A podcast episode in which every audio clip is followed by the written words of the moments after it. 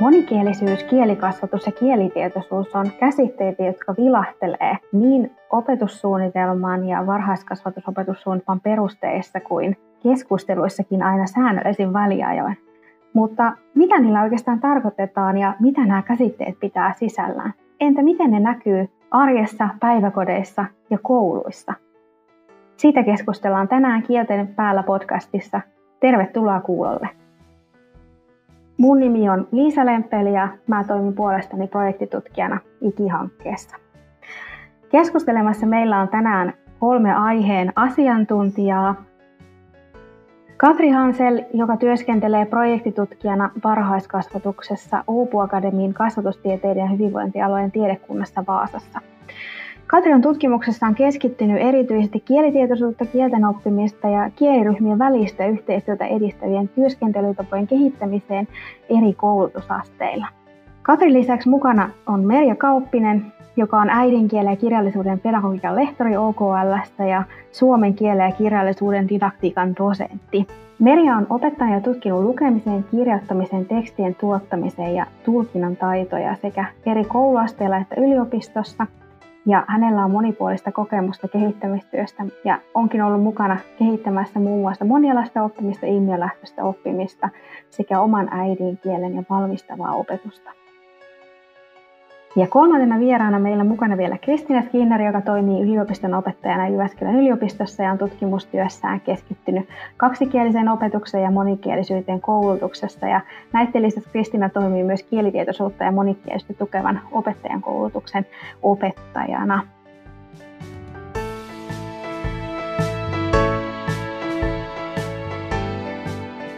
Me tuossa ennen nauhoitusta vähän juteltiinkin ja aloiteltiin sellaisella pienellä lämmittelytehtävällä, eli pyysin teitä tekemään ajatuskartat, jonka aiheena olisi just tämä meidän jakson pääteema, eli kielikasvatus. Ajatuksia siitä, että mitä siitä tulee mieleen ja minkälaisia pohdintoja kielikasvatus käsitteenä herättää. Ja mielellään nyt kuultaisikin, että mitä oikein olette sinne teidän omiin ajatuskarttoihin kirjoittaneet. Katri, mitä kirjoitit sinne sun ajatuskarttaan ihan ensimmäisenä? No, ihan ensimmäisenä kirjoitin sinne aina ja kaikkialla. Eli siinä on mulla se ajatus, että kielikasvatus ei ole sidoksissa esimerkiksi kieleen oppiaineena tai johonkin tiettyyn kieleen, vaan se on niin kuin koulussa, varhaiskasvatuksessa mukana kaikessa toiminnassa. Toisaalta se ei ole myöskään pelkästään siellä, että voidaan, jos ajattelee sitä kielikasvatusta laajemmin, niin esimerkiksi se, että tapahtuu samalla tavalla myös kotona, vapaa-ajalla, yhteiskunnassa muutenkin. Mutta tietysti tällaisena niin kuin koulutustoimintana, niin sitten siellä koulutuksen puitteissa, mutta sielläkin, että se ei ole vaan. Kyse ei ole vaan jostain kielestä, jota opetellaan, vaan kyse on isommasta asiasta. Kyllä, eli ei olla ihan niin kuin sillä lailla tavallaan siellä pelkästään esimerkiksi kielten opetuksen äärellä, vaikka sitten mitä tapahtuu esimerkiksi koulussa oppitunneilla, vaan laajemmasta kokonaisuudesta kyse. Kyllä. No entäs Kristiina, minkälaisia ajatuksia sun ajatuskarttaan tuli? Mä lähdin ensin piirtämään. Ajattelin, että se on jotain, mikä on ihmisten välillä ja luonnollista. Tässä oli 2 hahmoa ja toinen oli ilmeisesti kasvattaja ja toinen sitten kasvatettava, mutta kuitenkin sitten vähän myöhemmin tuli siihen ajatukseen, että se ei välttämättä ole näin, vaan kyllähän oppijat kasvattaa varmaan opettajaa ja lapset vanhempiaan ja varsinkin kun meillä on monikielisistä taustoista tulevia lapsia, niin meillä on paljon kasvamisen paikkoja, kasvun paikkoja ja oppimistilanteita siellä. Mä lähdin myöskin siitä, että vaikka katson yleensä kielikasvatusta koulussa, ja todellakin, niin kuin Katri sanoi, niin se on laajempaa kuin kielten opetus tai minkään kielen opetus. Se kuuluu kaikille, niin siellä on myös monenlaisia yhteisöjä, ja että se on myöskin tämmöinen elämänkaariajattelu, että se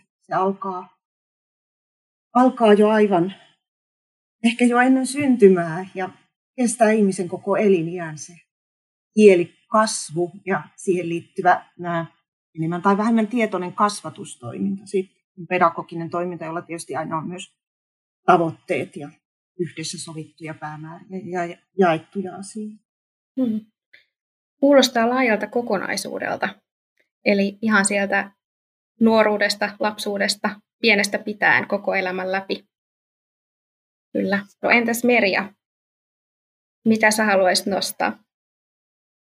Joo, samoja ajatuksia, mutta ehkä vähän eri suunnasta, eli tässä vielä sosiaalistuminen jäi sinällään niin kuin käsitteenä sanomatta, että kyllähän tämä, komppaan edellisiä, niin on niin kuin sellaista kasvamista kieleen, elinikäinen sosiaalistumis, niin kuin tämmöinen tehtävä, ja sitten ajattelin niin kuin itseäni, on ollut paljon eri asteilla, eri koulutusmuodoissa opettajana, niin mitkä on niin kuin ollut tässä niin kuin kielikasvatuksessa mun johtoajatuksia, niin ensinnäkin se, että kieltä on tehtävä näkyväksi kaikin mahdollisin keinoin, kielen paikkaa, roolia, missä se kieli kulloinkin luuraa, missä kielen koti on eri ikäisille, eri toimintaympäristöissä ja näin.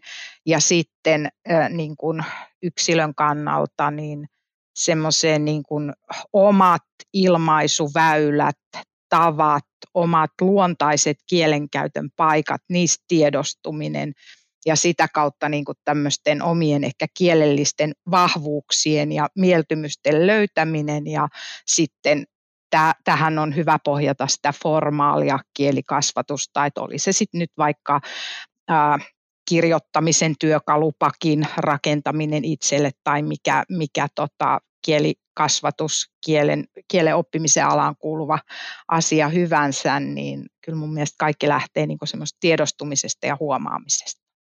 Kyllä, eli kuulostaa siltä, että ollaan hyvin laajan asian äärellä, eli se on jotain, mikä läpäisee ehkä sieltä niin kuin elämän polkua ja kulkua toisaalta myös jotain, mikä ei sitten niin kuin kuulu ehkä pelkästään sinne päiväkodille tai koululle, vaan että se on jotain, mitä tapahtuu myös muualla. No tästä oikeastaan herääkin sitten kysymys, että kuka sitten on niin kuin kielikasvattaja? Miten niin kuin, kuka sen kielen kanssa toimii? No, jos me ajatellaan koulua, varhaiskasvatusta, niin kyllä ne on ne kaikki aikuiset siellä. Oli se niin kuin pedagoginen rooli siellä ryhmässä tai luokassa, muuten mikä tahansa, jotka on mukana siinä kielikasvattajina omalta osaltaan. Mä ajattelin tätä, että se on yhteisön asia, niin kuin se on kirjattu tuonne opetussuunnitelmaankin, että me kaikki ollaan, se lukee peruskouluopetussuunnitelmassakin, että kaikki ollaan kielten opettajia, mutta nimenomaan ehkä tässä kielikasvatusmielessä myöskin toisaalta niin mallina.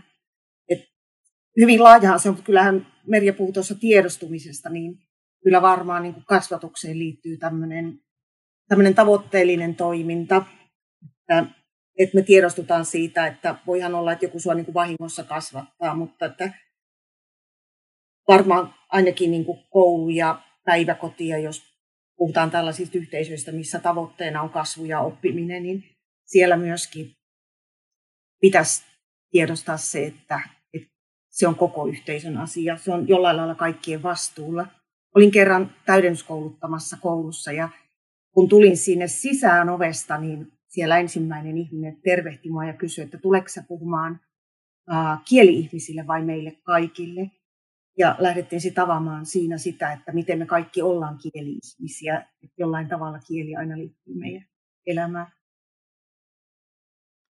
Joo, ja jotenkin varmaan sitten tuosta Kristiinan ajatusta jatkan. Ollaan oltu paljon, tai olen ollut paljon tuommoisissa erilaisissa lukutaitokampanjoissa ja lukemaan motivointihankkeissa, lukemaan innostamisen kouluttajana ja jotenkin niin kuin sitä kautta selvinnyt se, että se on se yhteisön voima, mikä niin kuin vetää mukaansa ja tuossa puhuttiin jo malleista,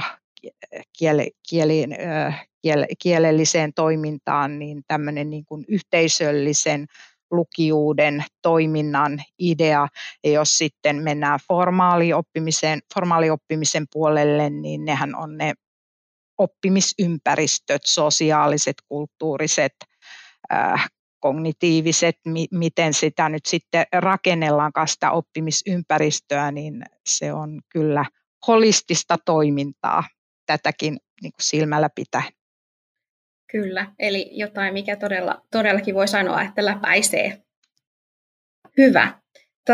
Tuossa alussa mainitsin, että pureudutaan myös sellaisiin käsitteisiin tässä kuin monikielisyys ja kielitietoisuus, ja lähdetään seuraavaksi hyppäämään näihin termeihin vähän sisälle. Aloitetaan vaikka siitä monikielisyydestä. Kysymys ihan tähän alkuun, että mitä niin kuin tämä monikielisyys on? No ehkä mä valottaisin sitä tuon monilukutaidon näkökulmasta, mikä on nyt sitten yksi keskeinen käsite, olipa opetussuunnitelmalla, olipa sitä nyt laadittu lähiaikoina mille koulutusasteelle hyvänsä, niin tämmöisen niin kuin monilukutaidon näkökulmasta tuo monikielisyys, niin sehän luonnehtii kielen niin kuin variaatiota, kielen rikkautta, moninaisuutta, puhuttiinpa sitten erillisiksi luokitelluista kielistä tai sitten kielenkäytöstä yleensä, mopomiittien tapaamisessa käytetystä kielestä tai jollakin futissivustojen omista hymiöistä, merkeistä, tavoista ilmasta, suhtautumistapaa, vaikkapa jonkun joukkueen vaihtopelaajaan tai mitä nyt sitten on. Mutta jonkunlaista tällaista niin kuin kielellistä rikkautta ja ilmaisumuotojen moninaisuutta näin monilukutaidon näkökulmasta. Minusta opetussuunnitelma hienosti avaa tätä, vaikka tämä ei tietenkään ole käsite, joka liittyy vain perusopetukseen, mutta että ensimmäisenähän useille tulee mieleen erilaiset kielet semmoisena systeemeinä ja järjestelminä, ja sitten monikielisyys olisi sitä, että miten joku yksilö tai miten yhteiskunnassa näyttäytyy eri kielet, mutta sehän todellisuus ei ole ihan näin yksinkertainen eikä ehkä pinnallinenkaan, vaan meillä on myös erilaisia tapoja puhua. Merja puhuu mopomiittingeistä, mutta koulun kieli. Koulussa puhutaan koulua, eli sitä akateemista kieltä, ja ohjataan sen kehittymiseen arkikieli. Sitten nämä eri tiedonalojen kielet. Puhutko fysiikkaa? On joskus ollut esitelmän hyvä kysymys, koska olen sitä aika huonosti puhuvani, jos istun vaikka fysiikan luennolla yliopistossa. Eli monikielisyys on joskus tällaisia pätkiä ja palasia, jotka toteutuu meidän arjessa sellaisina tarkoituksenmukaisina sekoituksinakin. Mutta se, lisäksi tämä sisältäisi tämä kielten, monikielisyys, ehkä myös kaikki tämmöiset kuvalliset tavat ilmaista. Ja sitten mä joskus mietin, että kuinka paljon se voi sisältää sellaista, totta kai viittomakieli on kieli, mutta kuinka paljon se voi sisältää sitten jotain sellaista kehonkieltä. Missä sen tavallaan raja kulkee, että mitä on kieltä? Kun puhutaan monikielisyydestä, niin pitää aina ensin kysyä, että mitä se kieli on. Mä ajattelen tätä ehkä, että jos ajatellaan niitä tavallaan erillisiä kieliä ja niiden kautta monikielisyyttä myös, niin kuin itse hyvin paljon liikun tässä niin kuin suomenkielisen ja ruotsinkielisen kieliyhteisön rajoilla ja molemmissa, niin monesti siellä jotenkin varsinkin tulee, meillä Suomessa on tähän liittyvä käsite kaksikielisyys, on ehkä vielä vahvemmin sitä, jos meiltä kysytään kuka on kaksikielinen, niin sieltä tulee se, että kaksikielisyys on sitä, että on niin kuin syntymästä asti kaksi kieltä ja sellainen ajatus, että ne on yhtä vahvoja. Ja se ehkä joillain liittyy siihen monikielisyyteenkin. Niin mä haluaisin liittää senkin myös nämä ihan erilliset kielet tavallaan niiden monikielisyyden tähän Kristiinan ajatuksen tarkoituksenmukaisesta sekoituksesta. Eli jos me ajatellaan monikielisyyttä niin kuin erillisten kielien kautta, niin sekin on nimenomaan tarkoituksenmukainen sekoitus. Et se ei ole niin kuin, että ollakseen monikielinen, sulla pitää olla samanlaiset taidot Suomessa ja Saksassa ja Ruotsissa ja Englannissa ja mitä ne kielet nyt onkaan, vaan että se on nimenomaan, että ne kielet on niin kuin osa käytetään tietyissä tilanteissa ja tietyllä tasolla, jostain osataan ehkä asioida vaikka ravintolassa, jollain toisella pärjätään sitten siellä fysiikan yliopiston luennoilla tai sitten ei välttämättä millään kielellä jotain asioita, kun tullaan sinne fysiikan tai erikoisalojen kieliin. Että siinä on nimenomaan se tavallaan moninaisuus, että ne on, voi olla niin kuin erinäköisiä osia, jotka sitten muodostaa sen monikielisen kokonaisuuden.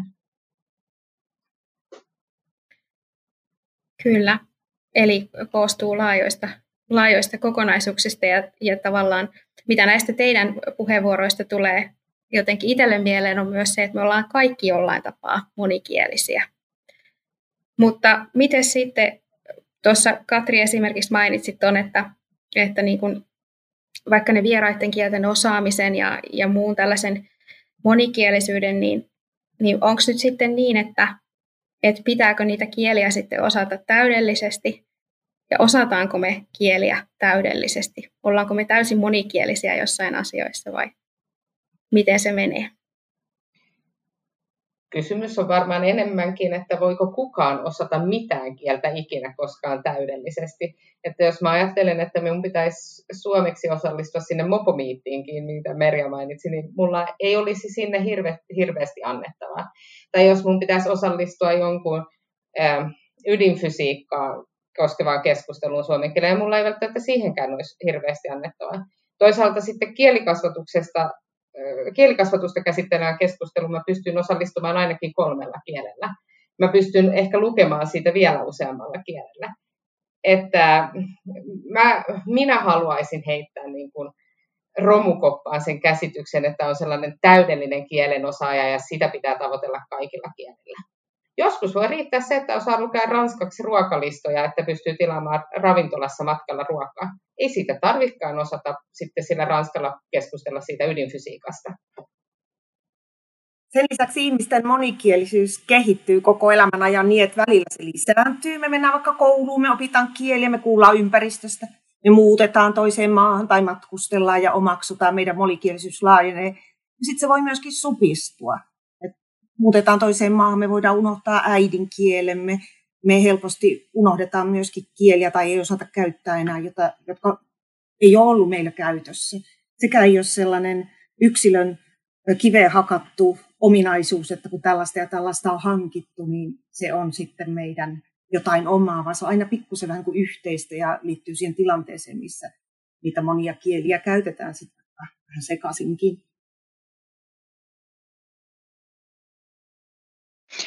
Joo, ja tästä on yksi hyvä esimerkki. Mun mielestä monikielisyys voi olla myös ikään kuin tämmöinen 3D-ulottuvuus. Tehtiin tuossa jokunen vuosi sitten alakoululaisten kanssa semmoinen sananlaskuprojekti. Siellä oli oman äidinkielen oppijoita ja sitten oli oppilaita myöskin, jolla oli kolmannesta luokasta lähtien opiskelleet tai ensimmäiseltä luokalta tiettyä ikään kuin vieraana kielenä jotakin kieltä ja erilaista kielitaustaa ja sitten he valitsi sananlaskut ja sitten kielet, joilla selvitti nämä, että eri kielissä tietynlainen, vaikka että ruoho on vihreämpää aidan toisella puolella ja Saksassa se kana vai hanhi oli pulleampi siellä aidan toisella puolella näin. Ja sitten he kyseli niin kuin vanhemmiltaan ja isovanhemmiltaan näiden sananlaskujen merkityksiä ja sitten vielä kokosi niin kuin ikään kuin nämä kielitutkimuksensa tulokset raportiksi. Ja se mikä oli niin kuin hienoa meistä, niin semmoinen 1-12-vuotias tai 1-12-vuotiaat oppilaat, niin he samassa projektissa tajusivat tavallaan, että kuinka tällainen niin kuin joustava käsite tämä monikielisyys on, ja sitten vaikka puhutaan niin kuin yhdestä kielestä ja tietystä sananlaskusta, niin myöskin eri sukupolvien välillä on eroa siinä, että miten joku sananlaskun merkitys hahmotetaan, ja näin, se oli todella opettavainen niin kuin projekti meille kaikille ja sai miettimään monikielisyyttä tosi monesta näkökulmasta. Kuulostaa tosi mielenkiintoiselta ja tulee tuossa tavallaan mieleen ehkä se, että ehkä tavallaan me ollaan kaikki jollain lailla jopa yksilöllisesti monikielisiä. Ja mä sanoisin kyllä, että just, että hyvin harva ihminen loppujen lopuksi, kun ruvetaan tarkastelemaan, on täysin yksikielinen. Että vaikea ehkä kuvitella näin itse sitä sellaista tilannetta, mitä eri varieteetteja sitä kielistä ei olisi. Kieli liittyy myös, ja monikielisyys liittyy myös aina, mä ajattelen, että se liittyy myös paljon identiteettiin. Ja se kieli-identiteetti myös on niin kuin muuttuva. Eli se ei ole välttämättä hyvin stabiili siitä, kun aletaan puhua sinne, kun mennään vaan meidän elämänkulku, mitä me opiskellaan, missä me ollaan töissä, kenen kanssa me jaetaan elämämme, missä me asutaan. Kaikki tällaiset muuttaa sitä, ja se voi niin kuin, kieli, joka on ollut vahvasti läsnä lapsuudessa, ei ehkä olekaan sitä aikuisuudessa tai toisinpäin. Että tavallaan se myös, että miten itse ajattelee sitä omasta kieliminästään, mitä kieliä ajattelee, minkä kielien ajattelee olevansa niin kuin elämässään tärkeitä ja toisaalta identiteetille tärkeitä, niin se ei aina ole myöskään sidoksissa suoraan siihen, kuinka vahva se kielitaito niissä on, vaan se on myös se kielten niin kuin merkitys muilla tasoilla sosiaalisesti ja emotionaalisesti ja näin. Että se on hyvin monisyisiä kysymyksiä, nämä monikielisyyskysymykset. Kyllä. Ja vaikuttaa myös sellaiselta hyvin joltain tosi dynaamiselta ja toisaalta sitten se, että kieli ja kielet koskettaa meitä kaikkia tavalla tai toisella. Katri, kun sä pääsit mielenkiintoisesti identiteetteihin, jota mä myöskin joskus tutkinut, niin kieli-identiteetteihin ja käsityksiin niin kuin sitä omasta kielitaidosta ja siitä kuka on ja mitä saa käyttää, niin siihen liittyy aina tämmöisiä valtarakenteita ja erityisesti instituutioissa, niin kuin kouluissa, niin kuka määrittelee, mitä kieltä sä osaat, kuka määrittelee sun monikielisyyden, kuka näkee sun monikielisyyden, saako se edes tulla esille niin, että nähdään se sun monikielisyys ja miten sä itse sitten taas koet, että tämmöinen aika tyypillinen varmaan suomalaiselle, että ensin vastata, että en ole monikielinen, en osaa täydellisesti, että kun menen jonnekin, niin en osaa ääntää hyvin sitä ja mulla ei ole tarpeeksi sanastoa siinä toisessa näin, mutta sit jos nähdään, tai meillä on tällainen määritelmä monikielisyydestä, joka on niin kuin sallivampi ja just tämmöinen funktionaalinen, niin sitten voidaan niin kuin nähdä, niin kuin te molemmat olette varmaan jo sanoneet, että me kaikki ollaan monikielisiä ja se voi olla vähän hämmentävää, että sekin löytyy sieltä peruskouluopetussuunnitelman perusteista, että kaikki on monikielisiä. Että sitä kannattaa aina kysyä, että millä lailla. Ja tässä yhteisössäkin, että millaista rikasta monikielisyyttä meillä sitten on, millaisia resursseja. Kyllä. Tuosta päästäänkin oikeastaan hyvin sitten eteenpäin. Mulla nimittäin on tässä seuraavassa pari sitaattia, jotka tästä kohta luen. Ensimmäinen on perusopetussuunnitelman perusteista ja toinen sitten puolestaan varhaiskasvatussuunnitelman perusteista. Eli tuttavallisemmin pops ja pasu on varmaan semmoisia termejä, mitä tuolla kentällä ainakin pilisee. Ihan ensimmäisenä popsissa sanotaan näin. Kielitietoisessa yhteisössä keskustellaan kieliin ja kieliyhteisöihin kohdistuvista asenteista ja ymmärretään kielen keskeinen merkitys oppimisessa, vuorovaikutuksessa ja yhteistyössä sekä identiteettien rakentumisessa ja yhteiskuntaan sosiaalistumisessa. Ja vasussa puolestaan kielitietoisessa varhaiskasvatuksessa tiedostetaan, että kielet ovat läsnä jatkuvasti ja kaikkialla. Henkilöstö ymmärtää kielen keskeisen merkityksen lasten kehityksessä ja oppimisessa, vuorovaikutuksessa ja yhteistyössä sekä identiteettien rakentumisessa ja yhteiskuntaan kuulumisessa. Monikielisyyden näkyväksi tekeminen tukee lasten kehitystä kulttuurisesti moninaisessa maailmassa.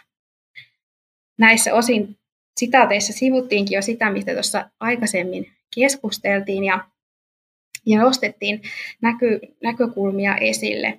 Tässä tuli nyt esille myös tuo kielitietoisuuskäsite, mikä jakson alussakin mainittiin yhtenä niistä, mihin pureudutaan vähän tarkemmin. Näiden sitaattien pohjalta ja tuon äskeisen keskustelun, niin miten se kielitietoisuus ja monikielisyys näkyy kouluissa ja päiväkodeissa popsin ja vasun pohjalta? Jo lyhyesti vastattuna, että se näkyy vaihtelevasti. Eli on eri selvitysten, tutkimusten perusteella, kansallisten arviointien perusteella meillä on tietoa siitä, että eri koulut, eri opetuksen järjestäjät, eri yksiköt esimerkiksi varhaiskasvatusta antavat yksiköt, niin tavallaan ottaa tämän kielen roolin ja paikan hiukan eri tavalla. Esimerkiksi on varhaiskasvatusyksiköitä, jotka on lähtenyt tämmöiseen niin kuin holistisen kielikasvatuksen suuntaan, mikä tarkoittaa esimerkiksi sitä, että vaikkapa joku tietty teema, vaikkapa kevään herääminen, niin sitä otetaan hyvin monella tavalla esiin. Eri yhteyksissä on jakso, jossa niin kuin sen teeman kautta tehdään kaikkea mahdollista, toiminnallista, ilmaisullista. Ja tuossa oli just puhetta siitä, että miten niin kuin kieltä määritellään. Jos kieli määritellään kokonaisilmaisun kautta, niin silloinhan me ajatellaan, että kun meillä on teema ja meillä on kieli, niin meillä on siinä niin kuin holistinen toiminta johonkin varhaiskasvatusyksikköön. Mutta että todella niin kuin vaihtelevasti tätä niin kuin tämmöistä kokonaisnäkemystä kielestä, sen merkityksestä, paikasta, niin kuin vielä toistaiseksi kasvatuksessa ja opetuksessa niin kuin, pyritään niin kuin viemään käytäntöön. No, minkälaisiin käytännön keinoin sitä sit voisi viedä sinne käytäntöön? No, jos mä tästä jatkan niin kuin yhteen suuntaan, mikä on nyt meillä niin kuin viime vuosina ollut tosi niin kuin tavallaan sellainen suosittu suunta, tämä elinavusteinen oppiminen on tullut melkein alalle kuin alalle. Ehkä tuolta terveydenhuollon sosiaalipuolelta nyt sitten on tullut tänne koulun suuntaan, ja lukukoiria, esimerkiksi lukukoiratoimintaa on sovellettu ja toteutettu eri tavoin kouluissa, kirjastoissa, yhteistyössä eri verkostojen, Kennelliiton kanssa ja näin. Ja tavallaan niin kuin tätä kautta ymmärrys siitä, että miten sellainen niin kuin kielellinen toiminta kuin vaikka lukeminen, lukevaan motivoituminen, kielen parissa oleminen, oman taidon kehittäminen, niin miten se on holistista. Se on holistista silloin alkuopetuksessa, sit lukukoirasta saa itselleen tsempparin ja uskollisen kuuntelijan ja karvaturrituen ja tämmöisen kaikenlaisen niin kuin eri aisteihin vetoavan tilanteen sillä tavalla, että rohkaistuu, harjoittelee taitojaan ja menee mielellään niin kuin niihin tilanteisiin. Et esimerkiksi näin. Siinäpä hyvä tämmöinen käytännön yhteistyövinkki. Ja varmasti mä uskon, että ne kaverikoirat on niin kuin kyllä tuo hymyjä sinne oppimisen keskelle. Mutta Katri, minkälaisia ajatuksia nämä sitaatit herättää sussa? No, mä ajattelen niissä hyvin paljon sitä, että kun lukee, mitä siellä ohjausdokumenteissa lukee, niin siellähän on nimenomaan, että kielitietoisuus lähtee siitä itse toiminnasta, siitä opetuksesta, ja se kuuluu kaikille.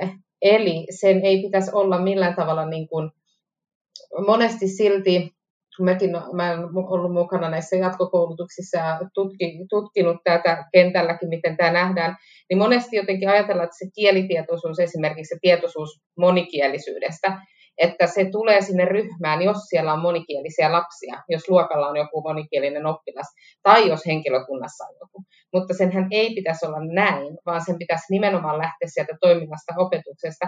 Ja kielitietoisuus on vähintään yhtä tärkeää mun mielestä, jos sattuu olemaan sellainen kielellisesti hyvin homogeeninen ryhmä, niin silloinhan se on vielä tärkeämpää, kun sitä ei tavallaan luontaisesti tule sinne sellaista niin kuin muita kieliä tai kielistä ja kielellisestä moninaisuudesta kiinnostumista. Silloinhan se on vielä tärkeämpää, että sitä niin kuin ihan tietoisesti tuodaan sinne, koska meidän yhteiskunta kuitenkin joka tapauksessa on monikielinen ja monikulttuurinen, ja tavoitteenahan on antaa lapsille hyvät evät toimia niin kuin jatkossakin siinä ympäristössä.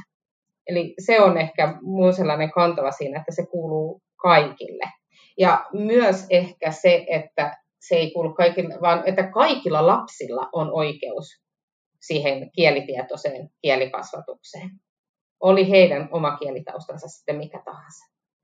Mä kovasti täällä nyökyttelen, mitä ette näe, ja komppaan edellisiä ja tartun tuohon Katriin ajatukseen, että ei tule itsekseen. Se ei tule vaan sillä, että me tiedetään, että on olemassa tämmöinen kielitietoisuus, tai me tiedetään jotain ylipäänsä, että me tiedostetaan. Me tiedostutaan kielistä ja siihen liittyvästä toiminnasta ja herkistytään sille ja tullaan vastuullisiksi siitä, niin on varmaan se lähtökohta, joka vaaditaan, mutta että mitä me voidaan sitten sille tehdä, että tässä kysymyksessä, kun luit otteita opetussuunnitelmien, varhaiskasvatussuunnitelmien perusteista, niin on tosiaan ideologisia perusteita, miten ne viedään käytäntöön, niin ennen kuin on siellä luokkahuoneessa tai päiväkodissa tai koulun käytävillä, niin sieltä nyt puuttuu niin kuin se välipalainen, että siellähän ei suoraan, varmaan toivota, että siellä suoraan annettaisiin, no just ne yksikkökuntakohtaiset opetussuunnitelmat, ne kouluyhteisöt, ne ei pelkästään opettajat, vaan kaikki aikuiset ja kaikki siellä koulussa, joiden vastuulla tämä on sillä lailla, että meidän täytyy nähdä, että missä sille on ensinnäkin tilaa, missä kielikasvatuksella ja monikielisyydellä, missä se näkyy, että tehdäänkö me ympäristöt sellaisiksi, että ne monet kielet oikeasti voi näkyä, millaisia on koulujen kielimaisemat, päiväkotien kielimaisemat, ja sitten kun sille on tilaa siellä vaikka keskellä opetusta, jos ei siellä rakenneta mitään tilaa, meillä on liian tiukat agendat, tai sitä ei suunnitella, niin meillä ei ole sitten mahdollisuutta myöskään sen suunnittelun puutteen lisäksi niin olla edes sille responsiivisia tai herkkiä sille, että nyt olisi tämmöinen tila täällä keskustelussa, jossa me voitaisiin pysähtyä ja katsoa, että hei, että nyt toi tollasen esille, että miten sun kotona sanotaan tämä tai miten teillä näin ja onpas tämä jännää ja pysähtyä asioiden ääreen. Joo, jatkan tuosta Kristiinan ajatuksesta siinä mielessä, että kyllä niin kun puhutaan koulusta, puhutaan päiväkotiyksiköstä, puhutaan kunnasta, niin kyllähän siinä kielitietoisen opetuksen oppimisen ytimessä on asenne. Eli arvostammeko me kieliä, haluammeko me nähdä kielet, teemmekö me jotakin kielikasvatuksen hyväksi. Ja yhä useammassa paikassa on onneksi erilaisten, viime vuosina on todella paljon jaettu hankerahaa avien kautta, kirjastotoimen kautta, opetushallitus omia väyliään pitkin kieliympäristöjen rikastamiseksi ja moninaistamiseksi. Ja tämä työ niin kun rupeaa pikkuhiljaa tuottamaan tulosta sillä tavalla, että eri puolilla Suomea erilaisissa paikoissa on erilaisia mahdollisuuksia tehdä vaikka varhaiskasvatuksessa seniorikeskuksen kanssa töitä ja miten nyt sitten, eli verkottua ja huomataan, että mitkä on ne omalle koululle, omalle päiväkotiryhmälle ominaiset tavat toimia ja tehdä kieltä näkyväksi ja tällä tavalla tehdään siitä toiminnasta niin kuin oman näköistä ja tämä musta niin kuin vakiinnuttaa ja tuottaa sitten kyllä tässä kielitietoisuudessa, kielestä tiedostumisessa ja kielikasvatuksen niin kuin monenlaisissa menetelmissä, niin tämä tuo niin kuin sellaista jatkuvuutta ja kehitysmahdollisuuksia, kun se asia otetaan omaksi. Tässä tulikin näissä muissa kommenteissa myös jo siitä, että se on myös se tosiaankaan ei niin siirry suoraan sieltä ohjausdokumenteista meillä käytäntöön, eikä ole toisaalta sellaisia mitään niin konkreettisia esimerkkejä, mitä me voitaisiin antaa kaikille, tee näin, ja sen jälkeen teillä on kielitietoisuus, check. Vaan se pitäisi saada niin osaksi nimenomaan sitä toimintakulttuuria. Ja mä näkisin sen nimenomaan hyvin tärkeänä, että se ei ole niin kielitietoisuus ja kielitietoinen kielikasvatus ei ole niin kuin siellä jonkun yksittäisen tulisieluisen kasvattajan asia siellä yhteisössä, vaan se pitää olla niin kuin ankkuroituna siihen koko toimintakulttuuriin, että meillä on yhtenäiset tavat niin, että kun esimerkiksi lapsi siellä varhaiskasvatuksessa vaihtaa ryhmästä toiseen, että siellä olisi jotain jatkumoita. Ylipäätään se kielikasvatuksen linjalla olisi tiettyjä jatkumoita ja että toisaalta on sellainen yhdessä nimenomaan se suunnitteluaika ja mahdollisuus siinä on tärkeä myös, että on sitten jos on sellaiset yhteiset linjat siihen ja niitä voidaan joskus myös kyseenalaistaa, että jos sieltä tulee kyseenalaistusta vaikka vanhemmilta, niin on paljon helpompi sitten perustella ne, kun niitä on yhdessä mietitty, ja tämä on meidän linja. Tämä en ole nyt vain minä kasvattajana täällä, opettajana täällä, joka olen näin ajatellut, vaan tämä on meidän linja, tämä on meidän toimintakulttuuri ja tämä perustuu meidän kansallisiin ohjausdokumentteihin. Niin se on paljon helpompi silloin niin kuin seisoa sen oman tekemisen takana.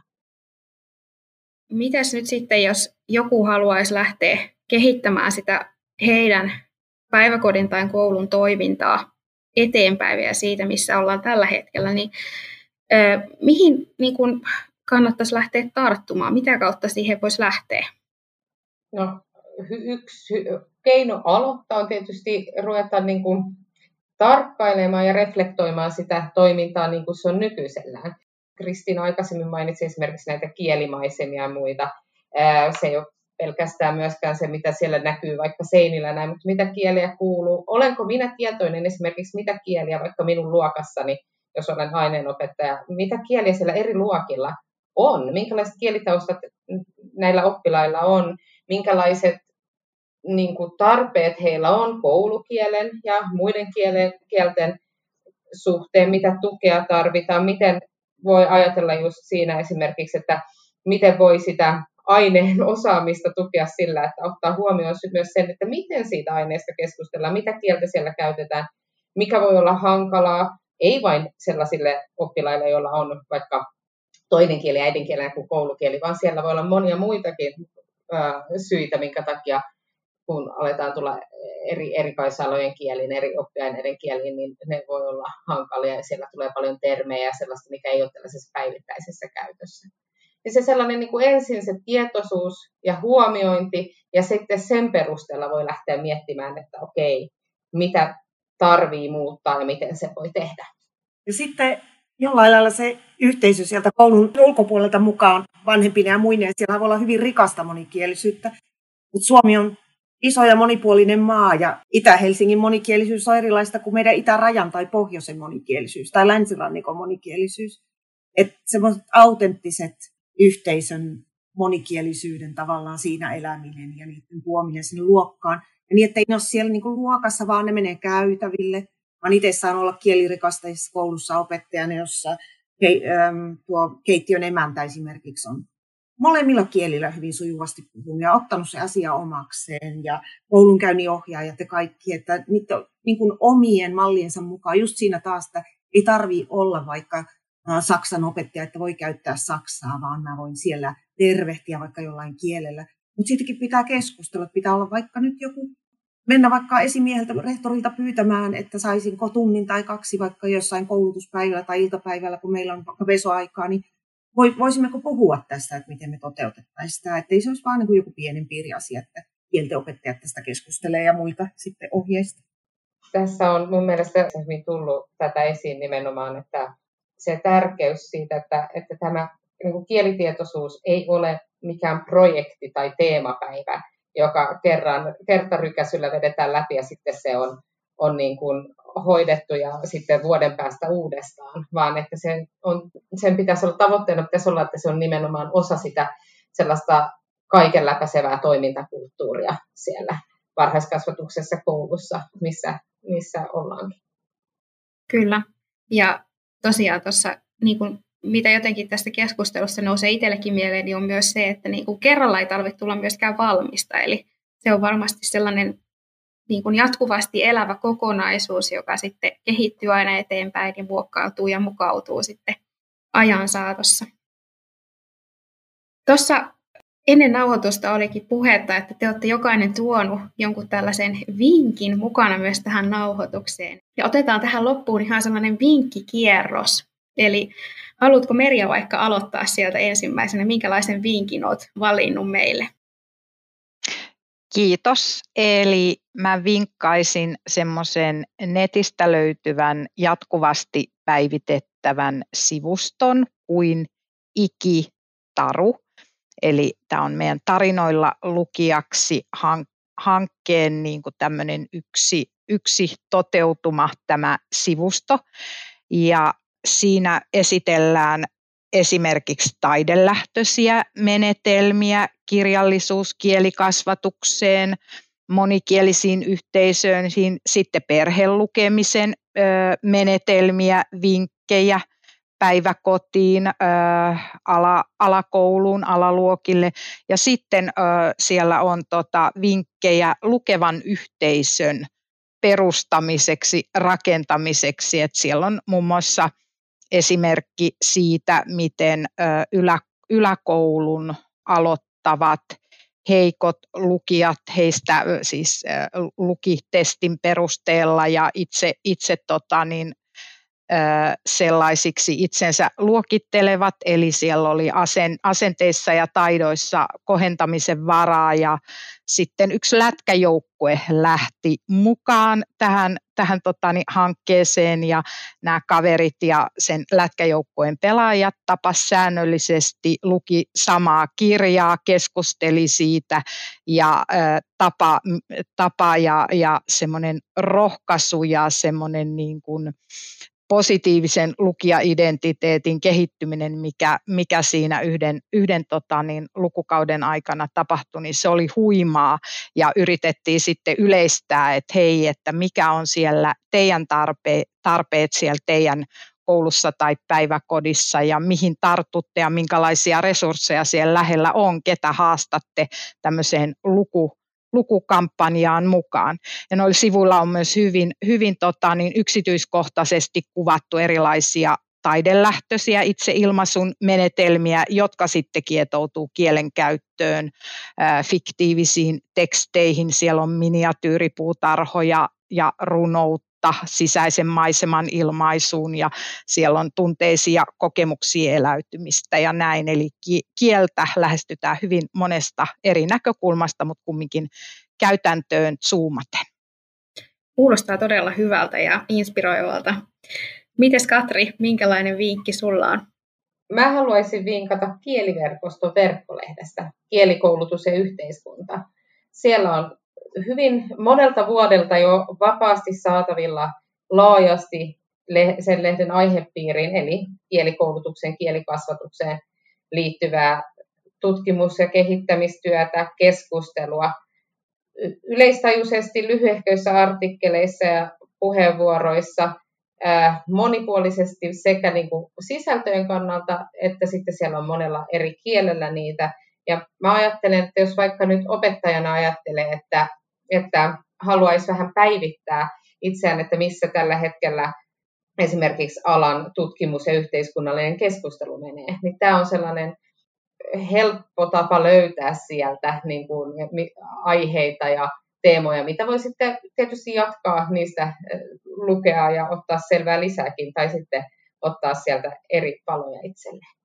Joo, ja se on varmaan semmoinen, että jos on niinku se semmoinen hetki päivässä, että tulee tunne, että nyt ehtisi hyvin lukasta jotain, niin kahvi tai tee siihen kylkeen mukaan ja samalla sit vaikka etsii sieltä jonkun kivan artikkelin. Ja Kristiina, sulla oli myös joku nettisivuvinkki meille, eikö ollut näin? Joo, tai mä vinkkaan tukevasta materiaalipaketista yhteensä 500 sivua, mitä ei pidä säikähtää. Tässä on ymmärrettävän teoriaosuuden lisäksi tehtäviä, siis aivan sellaisia, mihin voi tarttua avoimesti verkossa esillä. Mulla itsellä tässä sylissä painaa Turun yliopiston tuottama viime vuoden lopussa ihan ulos tullut Kielestä koppi, joka on oppimateriaalia kielitietoiseen perusopetukseen ja minästä kiinni. Nämä soveltuu kyllä varmaan muuallekin kuin perusopetukseen, että täällä on ihan tosiaan sellaista, millä pääsee toimintaan kiinni, jos haluaa lähteä niin kuin materiaaleista liikkeelle. Ja olen ollut tähän liittyvässä koulutuksessa, ja siellä mun mielestä on kivasti tuotu esille, että toki se tiedostaminen on tärkeää, ja se, että pidetään koko ajan niin kuin jollain tavalla se mielessä se kielitietoisuus ja kieli ja kielen rooli, mutta joskus voidaan mennä jopa kieli edellä ja suunnitella opetus, vaikka se on jotain muuta kuin kieliainetta niin, että lähdetäänkin miettimään niitä kielitietoisia kielitavoitteita. Kiitos. Mä luulen, että tässä on kaikissa nyt vinkkeissä tullut esille hyviä materiaalivinkkejä ja lukuvinkkejä, joihin kannustetaan kyllä lämpimästi tutustumaan, ja niiden kautta pääsee aiheeseen syventymään vielä lisää halutessaan. Tässä vaiheessa mä kiitän teitä Kristiina ja Katri ja Merja tästä keskustelusta ja kiitos, että olette olleet mukana IKI-podcastissa.